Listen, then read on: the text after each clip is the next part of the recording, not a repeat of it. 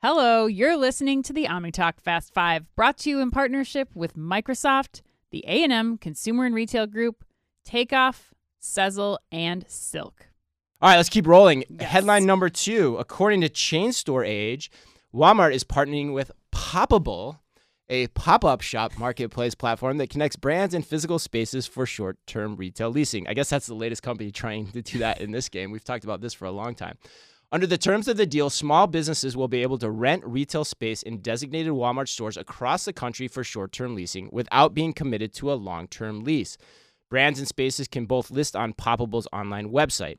Small businesses can then be paired with their local participating Walmart to connect and enter into an agreeable temporary leasing agreement ranging one month up to a year.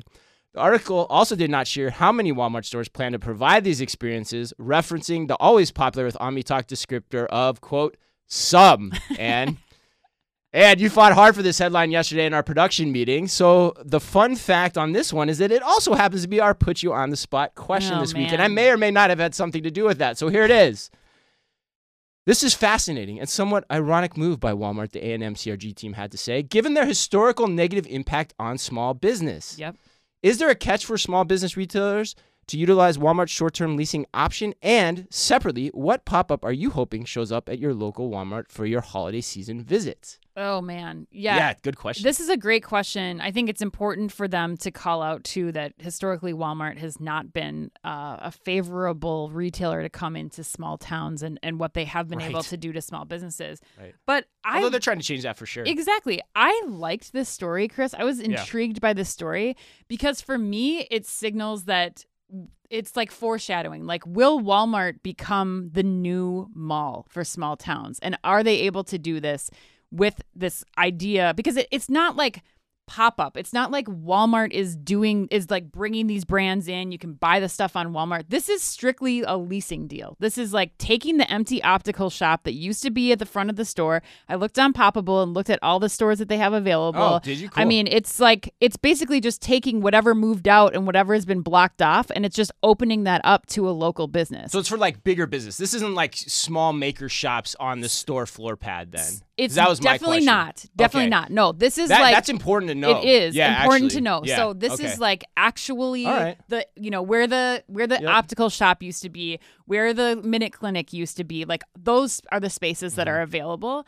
Now, I think that this this could be great if you have a small business or a retailer who knows how to merchandise that space, who Right. knows how to like go in and get like Yeah. you know get this set up so that it looks good. Otherwise, it could look not great. Yeah. Um, one of the things, one of the things that um, they are advertising on the Poppable sh- uh, site is that um, they're able to not only guarantee businesses consistent foot traffic, which is true, like Well, you yeah, have a lot of Walmart, hope so. exposure, Yeah. but they also talk about uh, the fact that they're able to provide uh, free advertising and brand visibility. So I don't know what that that's another thing that isn't outlined in the details of these leasing terms.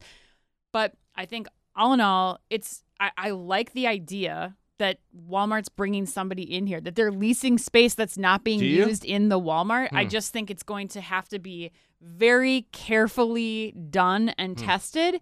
Um, so that it doesn't look like what my favorite one of Hmm. my favorite lines recently this week I met with Matt Steensland of the Bernard Group. He Oh, calls yeah? it the retail mullet The retail mall. where, where you have these stores, these retailers are doing these stores and they've got like all party in the front and then it's just business as usual in the back. The reverse retail the, mullet, the I reverse guess. retail mullet. Yeah, right. but right. like there's these these Right. disjointed experiences Right. where it's like, boom, we have this pop up, and then in the back it's just like, and these are some towels Yeah. and solo cups. So that so that, Ziplocs. that you like this. I do. You don't think there's any risk for the small businesses as they're going into No, this? I do think that there's risk. I, I said So at the beginning, like. I think that there's risk if you're a small business that's not prepared for the traffic. Mm-hmm. You're not prepared with advertising that to maximize the efforts of this concept, and then if you're not prepared to be able to merchandise a store that's going to look and feel like it belongs in this space inside of Walmart.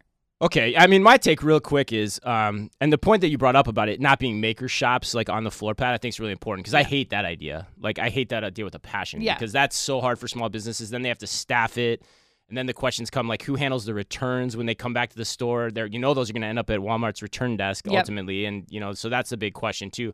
But it sounds like here you get away from the you know the point of sale issues, the return issues, because these are like standalone shops, most likely in Walmart. But I think the important thing to me is it signals Walmart may be kind of desperate to rent these spaces out if Oh, this is the sure. model they're going with. Yeah. Because at the end of the day, like you're ready for Walmart when you're ready for Walmart. You know that there's a reason small businesses aren't in Walmart, Mhm. Targets, whatever other entities you want.